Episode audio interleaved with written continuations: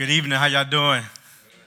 Good, good. So for those of you who maybe this is your first time here tonight, my name is Demetri, and we want to welcome you here to Fuse here at Houston's First Baptist Church. How many of y'all are enjoying this cool weather?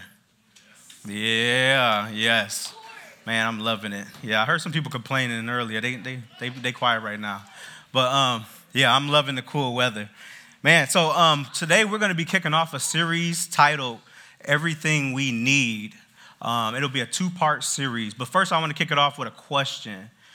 When you leave the house personally, what's something that you always make sure that you bring with you? Go ahead. Your phone, yeah. Anything else? Water, that's good. Stay hydrated. AirPods. Uh-huh. Go ahead. Clothes? Oh, yeah, that's a good idea. Make sure you put that on. Like deodorant. Go ahead. Shoes. Good. Uh-huh. Go ahead. Whoever. Okay. Hair ties. All right. Go ahead. One more. Okay. Go ahead. Since you, yeah. Watch. Yeah. Got to keep that on. Yeah. So for me, I think about, when I think about leaving my house, I think about what I call the big three. And I would say most people probably over the age of 16 would have these big three. And that's usually your phone, your wallet, and your keys, right? Right? And so that's what I would call the big three. That's what most people would leave their house and make sure that they have. So you kind of do the little pat, like, okay, I got everything I need, right? Well, for me, that was how my life was when it was simpler, right? I remember going from getting a house key when I was young, and that was like the only thing I was responsible for. And then when I got older, I had to have an ID or a driver's license. I had to get a wallet.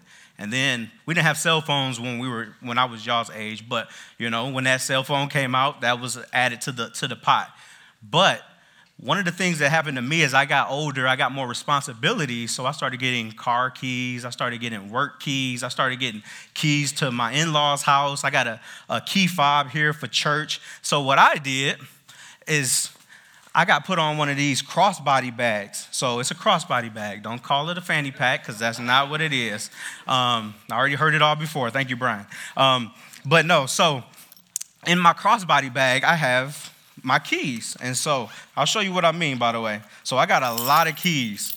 Yeah, so this is ugly, right? And so before I actually got the crossbody key or crossbody bag, I actually got one of those hooks, you know, the little rope, like what is the rope climbing hook. And so I would walk around and you could hear me a mile away, right? It sounded like Christmas everywhere I went.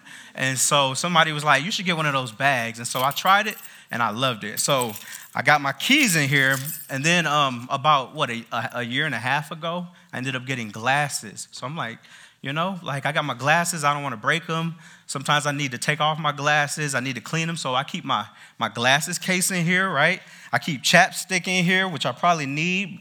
I keep some hand sanitizer post pandemic, right? And plus, I got kids that still don't know how to sneeze like this. So, you know, you got to keep those. Sometimes I have baby wipes. I got some mints here for a couple of y'all. Here you go. Let's not forget the girls over there. And so I actually got my wallet in here. I'm not going to throw it that far because I got a little microphone in my back pocket. But this thing right here saved my life. And so I was actually talking to Brian. I was like, you know, though, like now that I've kind of figured out that this is good, like, I think I need a more advanced one. Like, I was looking on Amazon. They got ones with, like, pockets for specific things. But as I was just thinking about that, I'm like, man, I carry this everywhere. And actually, my kids reminded me. So one day in this nice weather, it was about a couple weeks back, me and my kids and my wife, we were going to go on a walk. And so my kids, they were like, I'm like, y'all ready? Y'all got your shoes and stuff? They was like, yeah, but we want a bag. And so I'm like, y'all don't have any. They're like, we want to wear yours. Well, actually, I lied. My daughter has one. And so this is a picture of my kids. So we went on the walk, and so they want to be like dad, which made me proud. See, the one that my son has on is actually mine. And so they all wanted to wear the crossbody bags and hat. And so for them, though, it's a little more, I guess, aesthetic for them. They just see dad doing it, so they want to do it, though my youngest daughter put a bunch of toys in there. So she kind of gets the functionality of it. And so but it just got me thinking about, as I was going through James, it's like, man, how do we know that we have everything we need, right? And I think as we walk through this series, we'll see that James tells us how we can have everything that we need in Christ. So for the next 2 weeks, we're going to be going through this series called Everything We Need. So as we go through the book of James, we're only going to touch James chapter 1, but just a little context behind James chapter 1. Context is like behind the scenes, right? It's kind of like a sneak peek or like the making of, right? And so James, the context of James is first, James was written, the human author, though it's inspired by the Holy Spirit, right? The human author or the guy who wrote James was a guy named James, right? And so there's a lot of Jameses in the Bible, just like there's a lot of Judases, there's a lot of Johns, there's a lot of Jameses. But this James specifically is actually Jesus's half-brother. What do I mean by half-brother? Mm-hmm. Yeah, so Jesus' father is God, right? So Jesus was born by a virgin, right? She was married to Joseph, but she was impregnated by the Holy Spirit, right? And so after that, though, Mary had other children, and James happened to be one of those. So same mama, different daddy. Also, another interesting fact about James is that James was not actually a big fan of Jesus' ministry while Jesus was on earth. There's actually some scriptures that point to that him and his other brothers were basically trying to steer Jesus away from his ministry. But it wasn't until after Jesus' resurrection that James became an apostle. And James's conversion, so to speak, or his transformation was so impactful that he becomes the leader of the church in Jerusalem during this time. So that's a big conversion, right? He goes from not supporting Jesus' ministry, to being the biggest leader in the church in Jerusalem, right there in Israel, the capital of Israel. And James actually was also martyred for his faith. Basically, he was killed for his faith, right? So the context of that's the artist or the author. The other part that I want y'all to know is the audience of the letter. And so James is actually writing to Christian Jews that are being persecuted at this time by other Jews. So other Jews that are not believers of Christ, right? So with the context in mind, let's go ahead and jump right into James chapter 1. We're only going to go through 4 verses today. James chapter 1, verses 1 through 4 read like this. It says, James, a servant of God and of the Lord Jesus Christ, to the 12 tribes scattered among the nations, greetings. So as I was going through this, there was a first point that I see and I want to point it out to y'all. And that is, if we want to have everything we need in life, we need to relate rightly. So that's our first point. And we'll get that from James chapter 1, verse 1, where James says, a servant of God and the Lord Jesus Christ, right? James, again, I told y'all, this is Jesus' half-brother, right? Like, he could have said, hey, look, like, me and Jesus, like, we womb mates, not roommates, womb mates. Like, all of that holiness that was in there when he was, when Mary conceived him, I absorbed some of that. I'm the big man on campus, right? But he didn't do that, right? James was humble. He said, I am a servant. And I think that's so interesting just to start it off. And I think this is probably, I would say, the most important takeaway. If you don't take away, if you tone me out and this is all you get, I want you to take this one really serious. James saw Jesus not as his earthly half-brother, but he saw Jesus as his heavenly king, right? He says, I'm a servant, or some translations say a slave. And by the way, he does say God and the Lord Jesus Christ. It's not to separate the two. He actually puts them on the same level of equality by putting their names together. And so he also mentions the 12 tribes, right? The 12 tribes. Who are the 12 tribes? Go ahead. 12 tribes of Israel. Yeah, right? So, yes, but there's something deeper to that. So the 12 tribes of Israel are from Abraham. Go ahead. Yep, so the 12 brothers. So Abraham, right, had a promise from God that he would have basically descendants that the Messiah would come through, right? And it was a lineage of promise, right, where his people, where God's people would come through. And so Abraham had Isaac, Isaac had Jacob, and Jacob had 12 sons. And those 12 sons became the 12 tribes of Israel. But if we look forward a little further, he calls them brothers and sisters. And that term right there actually shows that James is talking to Christians, which shows that when we are Christians, we are actually children of the promise. So it's also interesting that James identifies not that Jesus is his brother, but he identifies the church, his audience, as his brothers and sisters, right? He says brothers and sisters. So I don't know about y'all. So if James was, or if Jesus was your brother, how would you feel? Like, what would your response be? Go ahead. Like, at first, I'd be kind of like, why don't I get to, like, be special? That's, yeah. Go ahead. Jealous, yeah. Imagine, like, I got 3 kids. I love them all the same, or let me rephrase that. I love them all the same in structure, but they're different, right? So I like one thing about somebody else. Somebody else is gifted a little different, but I don't have any favorites. I will tell you that. But if Jesus was my son, like, I think the scripture would tell me to make him my favorite, right? Like, so imagine being the sibling of Jesus, of the Messiah. Like, you know he's going to get some favoritism, right? Like, it's the Messiah. So anybody else had anything? I saw another hand raised up somewhere. Go ahead. Yeah. You turn this water into wine. No. Yeah, and so, like, I mean, or at most, right, it's like, hey, I know Jesus, right? Like, most people, if we're honest, would have probably thought about that in a way to elevate themselves, but James did not do that. So, again, he related rightly. So, simply put, man, we are not born Christians. Y'all do realize that, right? We are reborn Christians. And this is why I said this is the most important point, because I know it's a lot of y'all in here who've grown up in the church, whose parents are in ministry, right? Who've been around ministry their whole lives. And I'll just tell you, that's not what gets you in right relationship with God, right? We have to be reborn. We can't ride on the coattails of others. No one is born Christian. Most important. So if we don't relate rightly with God, we don't have everything we need. That's number one. The second point is rejoice regardless. We see in verse 2, it says, consider it pure joy, my brothers and sisters, when you face trials of many kinds.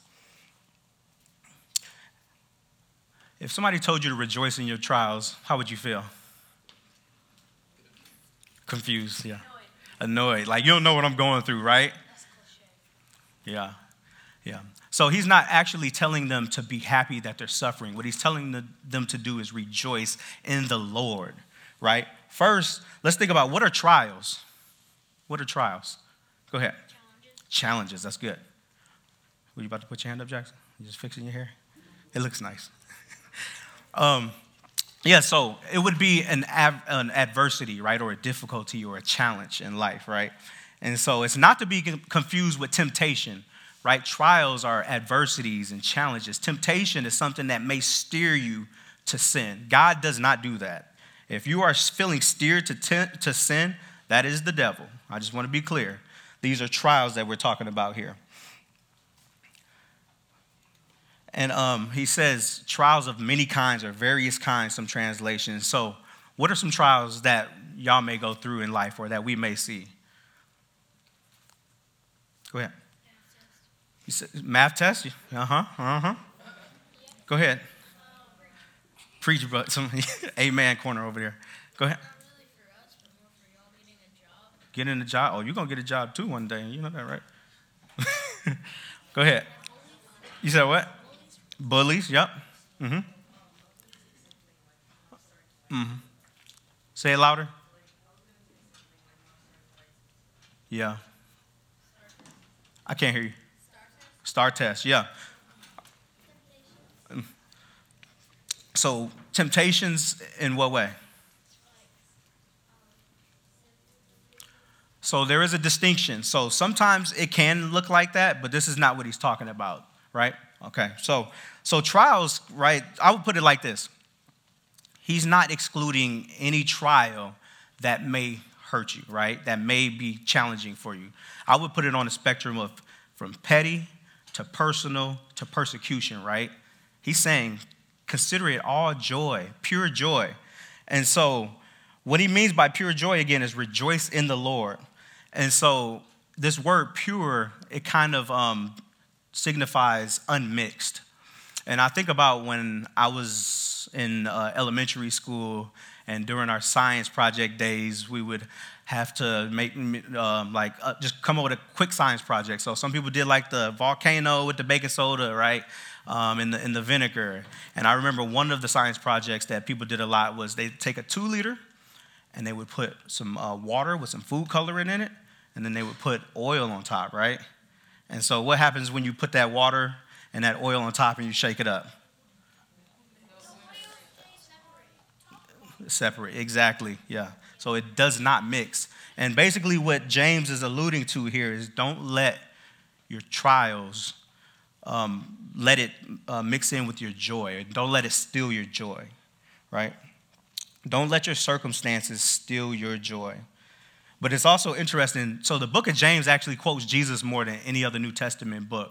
And specifically when I was reading this, there's one that I thought of. In Matthew 5, when Jesus is doing his most famous sermon, the Sermon on the Mount, and there's this chunk of about 10 verses called the Beatitudes. And basically Jesus is rattling off these things like, hey, like the road is messed up, but if you endure, this is what happens. If people are jerked to you and you don't respond, this will happen. And one of the things that Jesus actually says in Matthew 5:10-12, I'm paraphrasing, is blessed are the persecuted. And the reason why is because when you suffer and you're doing it like while living rightfully with God, then there is a reward. There's a reward that we'll talk about here, earthly, but there also is a heavenly reward. So again, simplified, don't let your circumstances steal your joy. Rejoice regardless. And then our third point that we get out of James is remember the reason. This is a quick little one, but if you look at it too quick, you might breeze right by it. It says in verse 3, because you know. And I've read this so many times, but when I was studying again, I'm like, that because you know stuck out to me. And it's like, how does James know that they know, right? Either he's talked to them about it, either they've suffered together. But then if you look at the context of where they are and their people, I mean, Jesus talked about it, right? Their ancestors have went through it. Israel has a history of being persecuted, right? Look what's happening today over in Palestine, Israel, and with everything that's happening in Gaza, right? And so he says, because you know, and I would just say it like this in Texan, this ain't nothing new, y'all, right? This is nothing new, right? And so you know. Who remembers a time when they were going through it, whether it was a tough math test, whether it was a bully, whether it was something at home, and you remember crying out to God, and God showed up? Yeah. Remember, right? Remember the reason. Remember, right? So it's like, it's funny, when it comes to faith, we're easily to forget, but when it comes to other things, we remember. Example, if we know that if you work out and you eat right, what happens? You get strong, you get muscles. Yeah, if you study hard and you put your best foot forward, most likely you'll what? Get smarter, get better grades, right? Like we know that, but when it comes to faith, we forget that, don't we, sometimes? And I'm in that too. Like us adults, us leaders, we forget that too. But he's saying, you know. And so don't forget the why. Remember the reason. The next point that we got from James in verse 3, as it continues, is remain relentless. Remain relentless, because you know that the testing of your faith produces perseverance. Who knows what perseverance means here? Go ahead, Brooks. To keep trying. Yeah, that's good. Anybody else? Yeah. I think keep trying is a good one. So some translations say endurance. Some say steadfast. A good word would also be have patience, right? It grows us in patience. The word used here, though, can symbolize how many people, well, I guess, I don't even know if y'all ever watched the Weather Channel. I don't know if people watch the Weather Channel. Okay, there we go. So maybe during Harvey, if y'all remember that far back, or you could picture like a weather person, weatherman, weather woman, standing out in the middle of the storm reporting while wind is blowing and the rain is pouring, and they're like trying to stay on their feet while they're giving us the weather report, right? That's the symbol he's trying to give here, is endure, right? Endure, stand strong, stand firm, steadfast, be patient to the end, and endure. It's also like running, right? How many of y'all run? Like run for school, track, cross country. Any cross country runners here? No, we got a couple. No, you cross country? Okay. So, Sachin, for cross country, how long or how far were you able to run when you first started cross country? It's not really about how far, but like how fast. Okay. How far. Okay. But it was like you need a lot of endurance. You need a lot of endurance. Uh-huh. Yeah. Yeah, and so after a while, like you start building up. Exactly. And that's what enduring is, right? It's when you're going through it, something's happening, right? It's like I remember when I was in gym class and my teacher used to make us do wall sits, and I hated those wall sits, right? Like you're sitting there like, and then if somebody's goofing off, which my friends did a lot, like we had to do them longer, right? And so, but after a while, you start doing them a little longer. So my friends start goofing off a little more. And I'm like, bro, like, my quads is good. Like, I can't fit my skinny jeans no more. No, but, and so, yeah, endure. So, right? So, stay relentless. Sorry, I lost my spot here. Yeah, don't give up. Get up, right? So, testing of our faith is another part that says testing of our faith. A faith that can't be tested. Somebody said this. A faith that can't be tested can't be trusted. Think about that. It's like if you had a major surgery, a heart surgery, right? And the doctor was like, oh, I mean, I've never actually done any of this, but it should be easy to figure out. Would you want that? Well, no, I'm getting me a new doctor. Or maybe, you know, Tesla's been acting up. Maybe this is new Tesla prototype. Right? And they're like, hey, you want a new free prototype. You want that? No. Look, he over here nodding his head. No, I'm good. Give me the old model that's true. Give me that one with the X on it, Model X. I don't know. Don't give me a Tesla right now. But no, like you want something that's tried and true, right? Right? And that's what it is when our faith is being tested. And it produces perseverance. It produces endurance. Be patient to the end. I guess the best way I could maybe kind of sum these 2 points up is through a song. So why don't y'all stand up real quick? We're going to do a quick song. Oh, let's get hype. Look at you. Man, there we go. Come on, drop that. Jumping jacks. I think we got a song. If I die before I wake, I hope y'all celebrate. Enjoy my wake. Come on. Don't ride now for my sake. To hit the line, must endure the race. I'm on my way. Don't cry, baby, I'm okay. I'm elevated, turned up all the way. Turn it up. Thank God for all this grace. Remember, love can destroy the hate. The only way. What's going on, man? This show not nothing new. Just read the word, it'll show y'all what to do. Don't be scared to let these show walls trouble you. Why you worried when you know God coming through? Faith is something that a robot don't compute. I beat the odds, thank the Lord my troubleshoot. They thought they won, they said we was done, but they missed. It was a close shot, but you lose. Lord forgive them, cause they know not what they do. It ain't just them, it's a whole lot of us too. Would it bruise if I hit y'all with the truth? So many who will resist God cause of you. Is it something they read or something we said or something we did or didn't do? It's because we sinned that he had to descend so we can be cleansed. I'm living proof. Sometimes I look around, can't see you, but when I look back, I see proof. Now when I look around, I see you. So when I look forward, it's true. Sometimes I look around, can't see you, but when I look back, I see proof. Now when I look around, I see you. So when I look forward, it's true. Yeah, it's you. Everything I've been through, I wondered how I get through. Now I know that it's you. Yeah, it's you. I used to be against you, now I'm riding with you. Now they got an issue. It's you. Hey, it's you. It's you. Yeah. Hey, all right, we can cut it. Everything I've been through, wondered how I get through, Lord. It's you. It's you.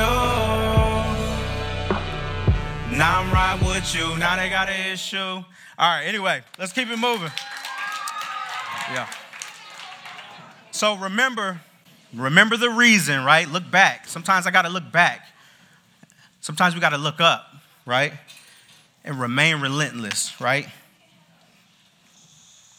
So after we've rightly related, we've rejoiced regardless, we've remembered the reason, and we've remained relentless, we can finally retain results, right?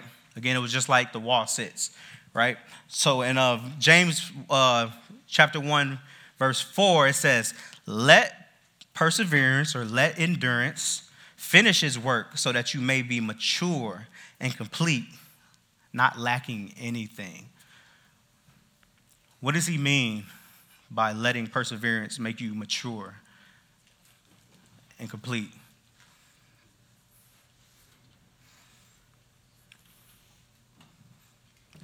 It's not a trick. It's really that, right? Some translations say perfect, but what God is trying to do is he's trying to grow us up, right? I heard somebody say that. An acorn has everything it needs. You know what an acorn becomes? A little acorn, a giant oak, right? God has put everything in that acorn it needs, and then once the rain and the sun and the other conditions are right, it grows. God is trying to grow us up through the trials, right?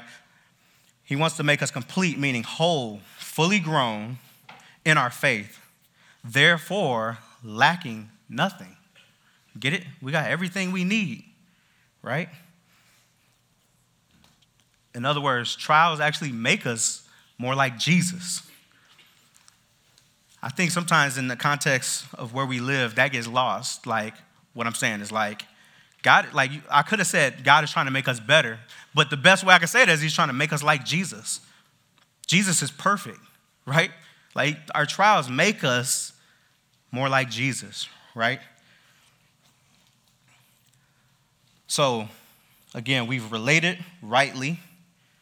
We've rejoiced regardless, remembered the reason, remain relentless, and retain results. And now we got everything we need. I know I shared this before that I'm a huge Marvel fan. I mean, I'll just say I'm not pleased with everything the MCU has done lately. But, man, how many of y'all have seen the first Black Panther movie? Man, that's like a standalone movie. That's probably the dopest. I mean, the Endgame and Infinity War, yes, but I think Black Panther standalone is fire. I've always loved the character Black Panther, not just because he's black. He is black, but that's not the only reason why I like him.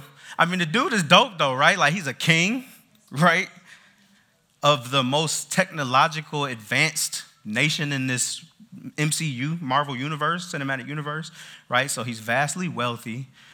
Right, he has his country has basically a whole monopoly. If you play Monopoly, you know what I'm talking about. On this mineral called vibranium, which is like super diamonds, but it does other things, kind of like plutonium, which is found in nukes or whatever. And so and then he's dope because the Black Panther, he goes through this trial, right? So every Black Panther one has to be of this Wakandan royal blood, and when you're of Wakandan royal blood, you have the stake of claim to the Black Panther mantle, right? So T'Challa, we see in the movie, he's the prince, and then he becomes the king. So he goes through the trial, becomes the Black Panther. After he becomes the Black Panther, what happens? Or after he beats the trial, what happens? He drinks a heart-shaped herb that gives him all his other superpowers, right? Right? And so what else is dope about Black Panther? He has a suit made out of vibranium, right? This metal that's basically impervious. And if we see in the movie, so in the first Black Panther movie, we see Shuri, his sister, who's super smart. She tells him, yeah, your suit is cool. I know it can block bullets and grenades, but like it's obsolete. Like you got to put it on. You got to, like it's just bouncing bullets off you. It's cool, but like, keep up with the times, bro. Like, we Wakanda. Like, our technology is so more advanced than that, right? Like, and not only that, but vibranium can do more than just block bullets. It can absorb kinetic energy, sound, and redistribute it back or do whatever you want with it, right? So she introduces him to the new suit, and it starts off in this little necklace. And then she like puts this little thing up to him and then programs it to his brain. And so she's like, all right, just think about turning the suit on. So he thinks about it, comes on, right? I'm like, wow, this suit is dope, right? And then she's like, now hit it. He kicks it, right? Builds up this energy. And that's basically the point of the suit, right? The suit, every time something hits it, it absorbs the energy, but it doesn't just absorb it, it stores it. And then he can redistribute it, right, back on his enemies, right? So I was watching Black Panther as I was working on this, ironically, and it dawned on me something. That's kind of like us, right? It's kind of like us when we've come to Christ, right? We come into this royal lineage when we come to Christ, right? And God is, in his generosity, he's like, I got something for you to get you through these trials. Like, it may not be a literal suit, but all you got to do is remember. Remember, turn it on any time. When you're going trials, right? Trials are hitting you, right? When life is hitting you, tests are just coming. And God is like, I'm using that. I'm doing something, right?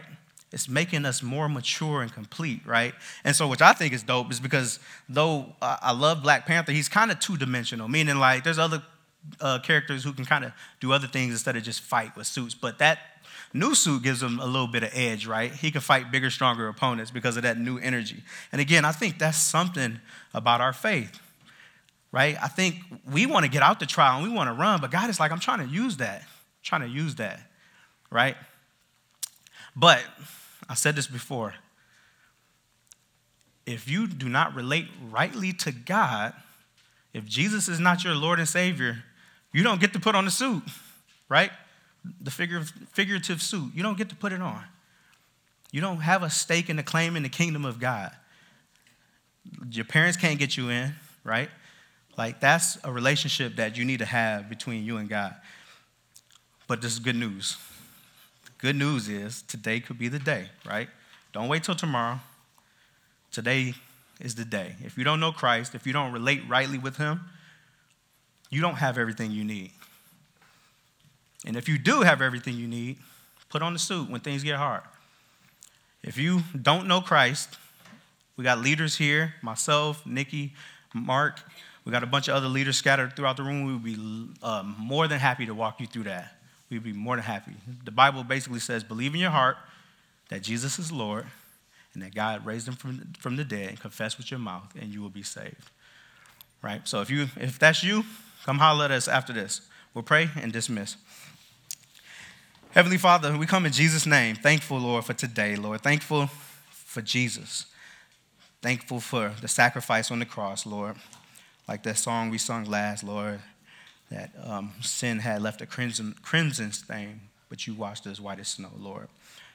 And we just thank you for that, Lord. And we thank you that you come to us, Lord, that you call us to you as well, Lord, and that you made it easy, that only we have to do is believe in our hearts and confess with our mouths, Lord. So I just ask if anybody in this room under the sound of my voice does not know you, may they come to know you.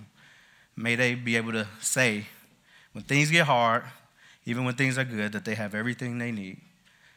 It's in Jesus' name I pray. Amen.